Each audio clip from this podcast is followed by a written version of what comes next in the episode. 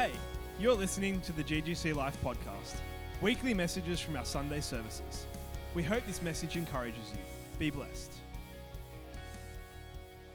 Today, I want to talk about one of the most um, important subjects, really, that we could ever come across. It's, it's about being, being fathered, but then as fathers to, to father our children, yes, but also the next generation.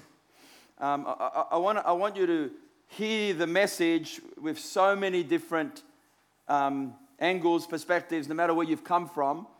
And if you say, Leo, I, have never really had a good dad, or, or I never had a dad, or I grew up without a father, this message is still going to help you. And if you think, well, I don't understand the father's love, reality is no one in this room has had a perfect dad. No matter how good your dad was, no matter how good you are as a dad, no matter how good I try to be as a dad, I'm not a perfect dad. I know my shortcomings. And as a father, most fathers, if you know yourself, you know where, you're, where you fail, you know your insecurities, you know where you, you fall short. I'm very aware of that. And so I, my prayer is God, despite of my weaknesses, despite of my insecurities, please um, raise them up amazing anyway raise up the children despite of my fathering raise them. God can do that when you pray that. When you when you when god's involved in your family god can do that.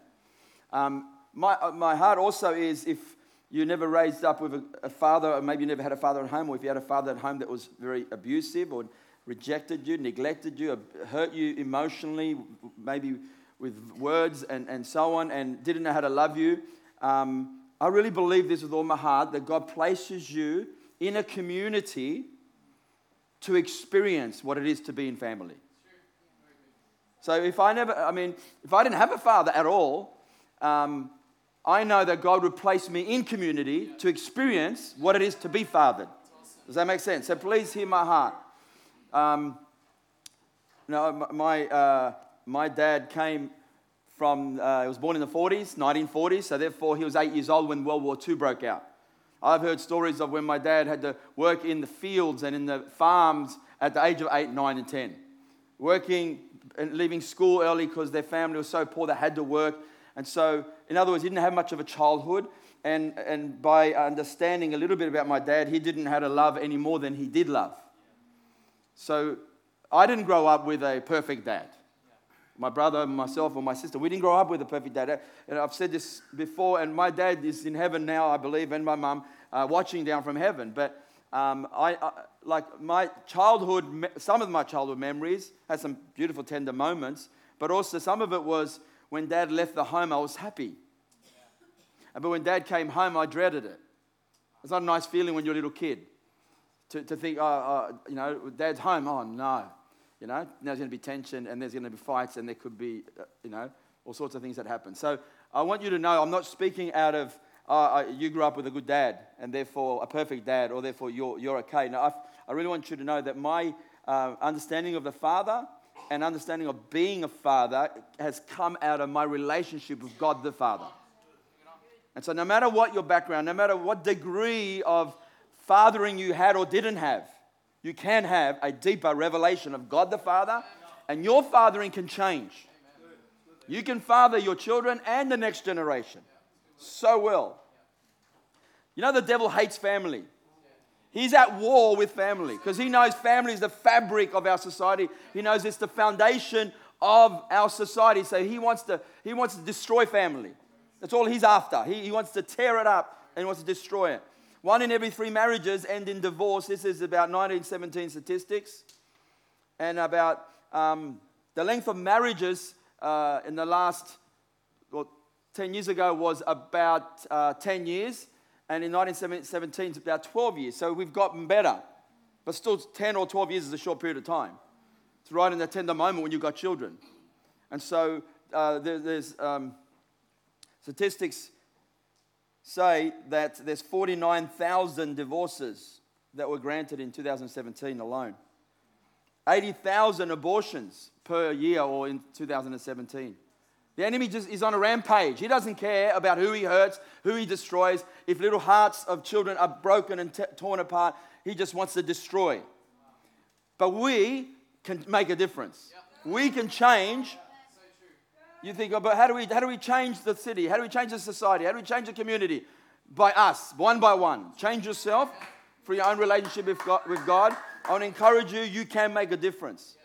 In the Bible, Abraham, who was called the father of the faith, we can go back thousands and thousands of years, and God chose Abraham and it's found in Genesis 18, verse 19. It actually says this God says, I'm choosing you because I know you will teach your children. Imagine that as an attribute why God chose Abraham. I'm choosing you because teaching your next, your, the next generation and teaching the children and, and let it be ongoing is so vital. That's why I'm choosing you.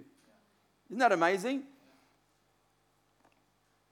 In Psalms 78, I haven't got time to go through all the scriptures. If you want to write it down, have a look for yourself and see what I'm saying is true. Psalm 78, verse 1 to 8, basically is telling the fathers and the, the parents to teach the next generation. That if we teach the generation, then they won't be rebellious. But if they teach them the ways of God, teach them about the miracles, teach them about the power, teach them about how real God is, and that, the only way you can do that is if you demonstrate in that, if you're connected to God and you're seeing those results and fruits, teach the next generation so that they won't be rebellious, and so that they teach their children. That's what Psalm 78 says. Exodus 34, verse 7. This is heavy, this one here. This, for me, I think, wow, look at it. Got to look at it. Keeping mercy for thousands, forgiving iniquity and transgressions and sin, and that will by no means clear the guilty, visiting the iniquity of the fathers upon the children and upon the children's children unto the third and the fourth generation. God is saying, I will visit the, the sins or the disobedience of the fathers upon their children, upon their children's children, even the fourth generation. Great, great, great, is that right? Grandchildren. In other words, God is saying the influence that a father has is it will affect not just my children, but their children, not just their children, but their children, and not just their children, even their children. Just think about that for a sec. That's quite heavy. You have a lot of influence for positive or for negative, for God or for the enemy. You influence how you, you know, if I do my, my responsibilities and my love well, if I put, I put on love and I do it well, I'm not going to influence just my children. I've got five children, for those that don't know, and on Facebook. Four, four, four boys and a girl. And uh, if I influence them well through being a father, and I'm speaking as a father because I want to encourage the fathers, you, you, you can be the spiritual leadership of your home. I believe you should be. I say it that way because sometimes if the man isn't, then the, the, the, woman sort of does that responsibility. Especially if the, if the man doesn't know Christ, then it's automatically the woman will lead the spiritual climate and she becomes the spiritual leader, leadership of that home. But men, I'm asking you, take on those spiritual reins out of love, out of example, out of humility, out of grace, out of knowing God yourself, and you create a covering over them that will affect four generations. That to me moves my heart to the core.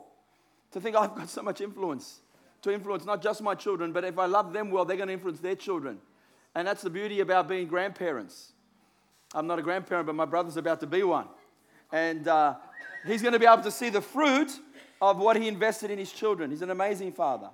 And how he's raised his, his four children, and now they're married, and now they're about to have a, a child, and now he's going to see the fruit of investing all that love into them. You know, Luke chapter 1, verse 17 says this talks about Elijah. And he shall go before him in the spirit and in the power of Elijah to turn the hearts of the fathers to the children and the disobedient to the wisdom of the just but I, just want to emphasize that, that the anointing, this is, is referring to John the Baptizer, because he was coming in the spirit and the power of Elijah, and he turned the hearts of the people back to God so that the Messiah could come. And it says in the last days that the same move of God will happen. I believe the prophetic picture is yes, the first coming of the Lord was a preparation that the father's hearts would turn to the children. Fathers, don't wait for your children to turn to you. Fathers need to be turning to the children. So even if you had a fallout, you don't go, oh, wait, I'll, I'll let them come up to me. I'll let them uh, speak to me. Even if they were in the wrong, man, I, like our Father's hearts. I think this happens automatically when your, um, your relationship with the Father God is in place. So if you're close to the Father God, the Father heart of God, and He fills you with love, We're serving a God who is a father and he's a perfect father. Absolutely perfect. Jesus brought the revelation of God being father. And he referred to God as father, and he actually they wanted to kill him for it. The religious leaders couldn't handle the fact that Jesus is referring to God as his father. Who does he think he is? The Son of God? Yes. But they, they, you know, they were angry at him. They wanted to stone him for that. But he revealed God as daddy, father. Not just a daddy father, but a good dad. A good father. I'm talking about a perfect father. So my understanding of fathering has come from God. I've, I've been blessed by uh, uh, uh, my dad. I learned a lot of things from my dad. But there's a lot of things I had to unlearn. Do you understand? I really want, us, I, want, I want a severing to take place this morning. Because all of us have some wrong images that we, we've taken on from a, a dad who maybe didn't know Christ, maybe didn't know the, the love of the Father. So maybe they were a bit harsh or, or uh, didn't understand how to be intimately pouring love into their children. When I say intimate, I mean um, pouring love. Didn't know how to have a heart to heart conversation, didn't know how to show affection. When we became Christian, I became a Christian at the age of 19. And I don't remember my dad saying, I love you. I don't remember my dad hugging me and saying, I love you, I'm proud of you, you're so amazing, you're so special. Never. I don't remember that at all. But when we became Christians, God touched our hearts. We would hug our dad, me my brother, and our sister, and we'd say, Dad, we love you, Dad. And he, he, he, he didn't even know how to give it back. He'd get touched deeply. So we love you, Dad. Look into his eyes. We love you, Dad. And, and he'd just be almost broken because he didn't know how to love. And the only way I think we can move on is if you can sincerely and honestly, totally forgive. I have no grudges. I have no hurt. I don't, I don't blame dad. I don't think, God, why, dad, didn't you love me better? See, that, that would come out of hurt. But I fully understand he couldn't love me any better than he, than he did. Actually, in his way, he sacrificed his life to work three jobs at sometimes three, four jobs, two jobs, long hours, two, three hours of sleep. Why? To give us what he didn't have. That was his way of understanding of how he can love us because he loved us through the language of I'll provide. But who knows, you can provide absolutely everything physically, financially. This is a mistake we can make as dads. You can be the best provider physically, and give your children everything you want. We can say, well, that's how I love you. But you know what? Your daughter needs you. Your son needs you. So don't just see, oh, I only uh, love them by physical provision.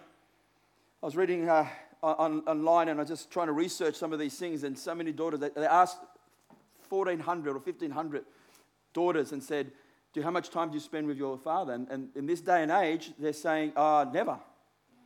I don't know, last time I was alone with my dad, or the only time they would say is in the car. How, I'm just being honest, please hear my heart. How are we supposed to influence the next generation and our children if we get so busy? And we're living in a busy city, I know that. When we get so busy, we're not pouring time into them. You've got to pour your values. That's what, watching those photos of those father and children time, it touches my heart deeply because I see it. Look at that beautiful examples of dads that spending time with their kids, playing with their kids. We should be playing, having fun with our kids. Fun and joy should be a big element of fatherhood. Big, big element. We should have a lot of fun with them.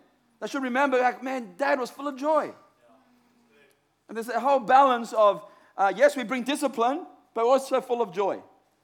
We, we bring love, we also bring purpose and direction. We, as fathers, actually are the ones that I believe that give our children identity. But if you didn't have a dad, God the Father can give you identity.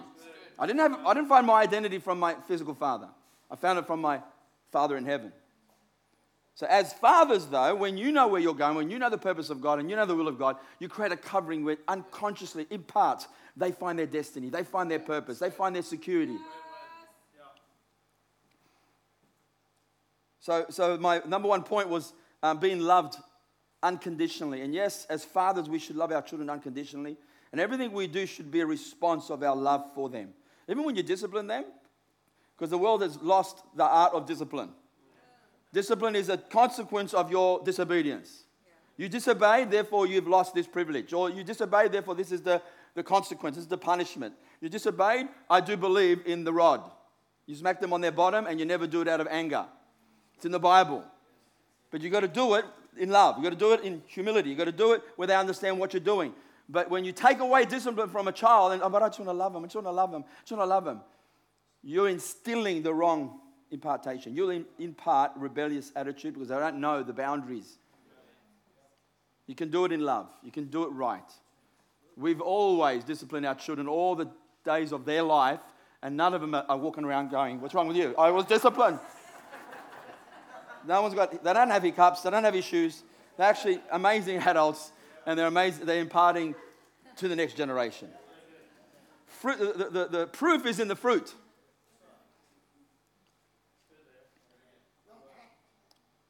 So loving them unconditionally is vital, and I, I really believe, again, I've, I know I'm going I'm to drive this home all the time, but it comes out of your love relationship with God.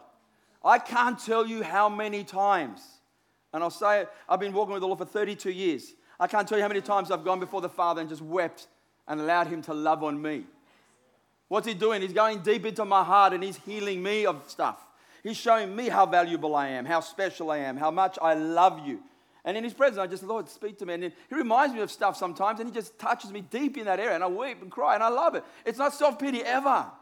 It's not a self pity cry. It's an overwhelmed love cry. God, you love me so much. I love you. It's that. I feel his love. I experience his love. I can encounter his love. You can too. But sometimes we've got all these barriers and all these hurts and all these walls that we've created that we don't know how to experience His love.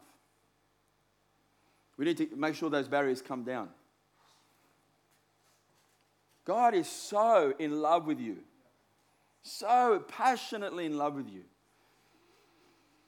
You know, I think it was uh, Ezekiel that saw the Lord on a throne, and even Daniel said this too. Daniel saw the Lord on his throne, and he said, The Lord was like a fire from his loins, it means his belt, up and from his loins down. He was on fire.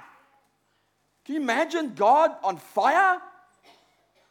The fact that we have fire is because it's in the heart of God. God is on fire with passion with you, in love with you. Talks in, in, in the Song of Solomon that his love is ablaze with eternal love, ablaze. And I thought about, I thought about the sun. God spoke the sun into existence and it's on fire. It's a, it's a planet, a gas ball on fire. It shows his faithfulness. Scriptures talk about the sun rising. It's his faithfulness. If the sun just blew up, we know what happened to us. You know that, eh? We're just all gone. That's a reflection of who God is, a reflection of the heart of God. Burning, love, faithfulness, on fire for you. Because we, we, we take for granted Everything God's created. Yet the Bible says the glory of the Lord has filled the earth.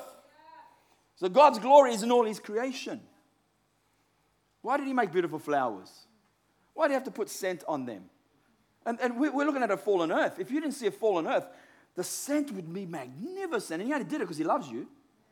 He wants you to go, he wants to look at the flower, it's beautiful, the colors. I mean, all the flowers, all the trees, all the birds, and all the animals He's created. And all creation was to show you He loves you, to give you a home. All of creation is a home. He crowned mankind, man and woman, crowned them and says, Okay, now I put you in this magnificent creation I gave you. We forget what we, what we were placed into. He gave it all to mankind. It's understanding who we are, knowing that we're loved, knowing your identity. I really believe identity comes from the Father, yes, but it also comes in community. Now, that's, when I say community, let's say the word family. Not just your family, the family. So, yes, your immediate family, that's the cluster that comes together in this family. So, your identity is worked out in this whole family too. In other words, if you want to know your identity in Christ, you want to, as a son and as a daughter, and I want to grow in my identity as who I really am, and who am I, why am I here, and all that, it is outworked in the context of the whole family. Because you can't find that if you try to be a hermit. Do you understand what I'm saying? You can't find that if I'm, I'm going to just be by myself. I'm going to find my destiny. I'm going to get on fire with God. I'm going to live up on a mountain. Well, you're just, you're flowing the wrong way. God, God placed us here to love one another. And we're going to have to love Sister Sandpaper. And we have to also love Brother Bulldozer. And sometimes we rub each other up the wrong way and we get upset and offended. That is the test of love. That's it, right there. Someone didn't say hello to you. Someone said something and it was insensitive. Now it's a test that I'm going to show them unconditional love. Because I know my identity. I know my security is in God's love. I'm not looking love from you. I got it from the Father. I'm not a sponge looking at everyone's love. I'm going to give you love. I'm a river. That happens out of relationship with God. I was joking with someone today because they said, oh, I haven't seen you for a few weeks. And um, yeah, I, I missed you. I haven't seen you for a while. And we're just joking about, yeah, I'm, I'm not coming back to this church because you didn't say hello to me. I'm the pastor, remember? I was just joking to him. But anyway, it's not, no, one, no one's laughing. The dad joke. to know your identity has to be outworked in family. So the, so the problem is when you do get hurt or misunderstood or, or someone said some harsh words to you and you just, that's it, I'm out of here. I'm getting up. I'm going to go find another what they're saying is, I'm going to find another family.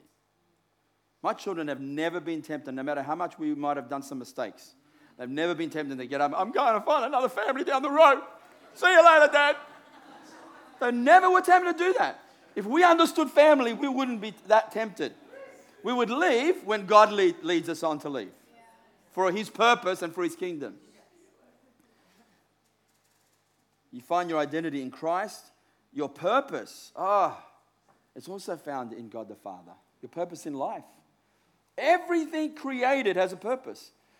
Could you imagine God's wisdom? Imagine God making everything. Everything you make, uh, uh, the trees got a purpose. Not just produce fruit, but also takes the carbon dioxide and makes oxygen. I mean, God's just so smart like that. I'm going to put purpose in everything I make and everything I do. The sun, where it has to be placed. I mean, the moon's got a purpose, not just there for pretty looks. It's got a purpose to create stuff on the earth for the moods and the swings and the seas and the, and the tides and all these things. So God thinks of everything, even our body, every part has a purpose, every single part. I remember growing up in the 70s, people said to me, and people believed that the appendix didn't have a purpose. I mean, you think about that. Think that's logic. God, in His wisdom, is going to put a body part in there for no reason. That knowledge or that logic comes out of not believing that there's a God uh, now evolving, we evolved, and somehow there's a body part that's not functional. It doesn't have a reason, it doesn't have a purpose. That just doesn't make sense when God's a designer. Imagine making a watch and you put a part in there for no reason. I don't know why, just put it in there. Now, we might do it for aesthetics, but that's still a reason. It's aesthetics on the outside. But inside, you'll never put something that's not got a, a purpose. You have a, a unique purpose. You need to find what is my unique purpose? Why am I here? Comes from God. Relationship with God the Father. You know why I'm here, why I exist. So vital. And please hear my heart. In, in, in everything you interpret, please interpret it through. Okay, I don't have a family. I'm a single person. And, I, and I've sort of estranged with my physical family. Well, then read it through the context of this family. Because don't you want to break that curse of that fourth generation? Because whatever your father didn't know in Christ, and if he imparted that to you, don't you want to break it so that when you get married and you have a family, you know how to create a family legacy? What do you want them to say over your tomb? Now, really, what would you like them to say? He provided. He was a good worker. He was a hard worker. I don't know. Like, what do you want them to say about you? Because everybody is created to make a difference and to have a purpose.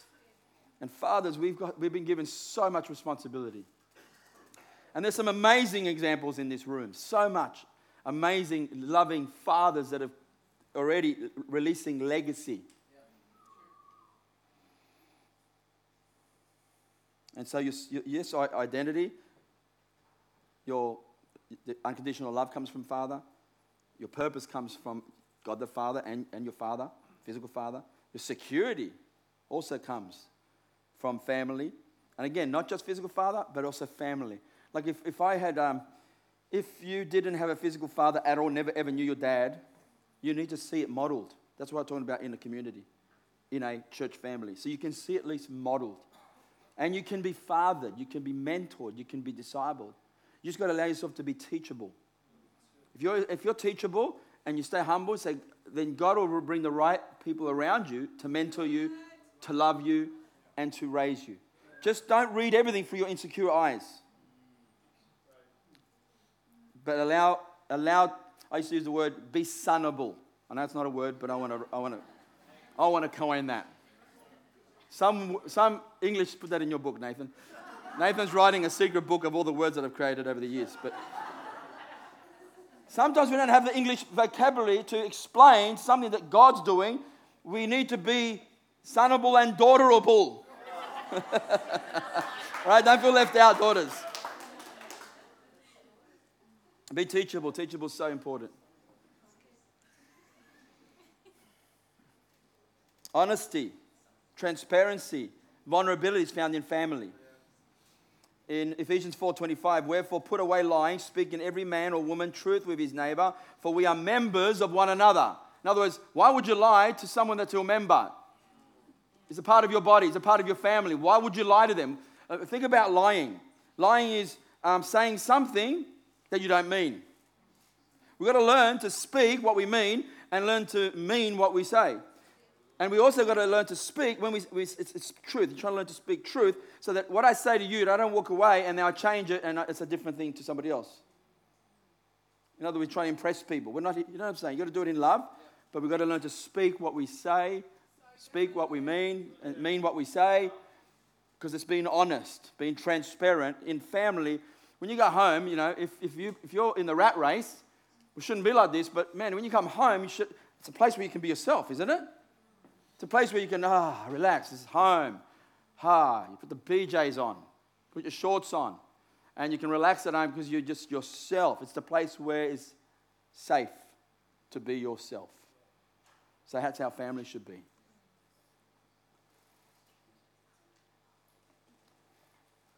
There's many other things. Provision comes from the Father, our Father God in heaven, our physical Father. Yes, we, we are responsible to provide. And um, training, instruction, learning, which speaks of the discipline part. Let's get this right. We are going to do a parenting course about discipline. We need to, I believe, parents need to know how to bring the correct, loving discipline. Kids should interpret your discipline with love. Now, when they're young, they're not going to understand it. When they grow up, they're going to understand it. There's other, other points, but fellowship is one that I want to touch on for a moment. That God has placed us together. The Bible says, do not neglect to do good and to share. It means to fellowship, the koinonia word, what you have, for such sacrifices are pleasing to God. And fellowship is the best definition of fellowship is the exchange of life. I exchange with you, you exchange with me. So it's not just one way, but we exchange revelation, we exchange truth, we exchange heartfelt things to one another. When I think what God wants to do this morning, I believe that He wants to break off the wrong image of what a father is by obviously, somehow, obviously, you've got, to, you've got to exercise forgiveness. Make sure you have clear forgiveness towards your parents. If there's any neglect, if there was any things they let you down in, that you release forgiveness. It's not a blame, there's no blame in your heart. And then you say, God, let me see your love towards me. So, ongoingly, we are transformed into the same image that we behold when we look into the face, uh, we look into the face of Jesus. The Bible says, this is in Second Corinthians, the veil has been torn away, because in the Lord the veil's gone. That thing that was in the way, we couldn't see the Lord. Now that's gone. Now we see the Lord face to face, and we're transformed into the very image that we see. The very image that you behold. That's why it's important what you're beholding. When you behold the Lord, you change to become like Him. So we need to behold the Father, so that our fathering comes from Him. Our attributes, our heart, the way we love. If we make a mistake, if we mess up, which I did this morning. I said to my daughter, please forgive me for what I just, I said something. I said, forgive me, because I didn't mean it that way.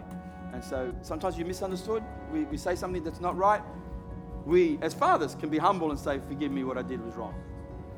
Because we're trying to respect and reflect God the Father's image.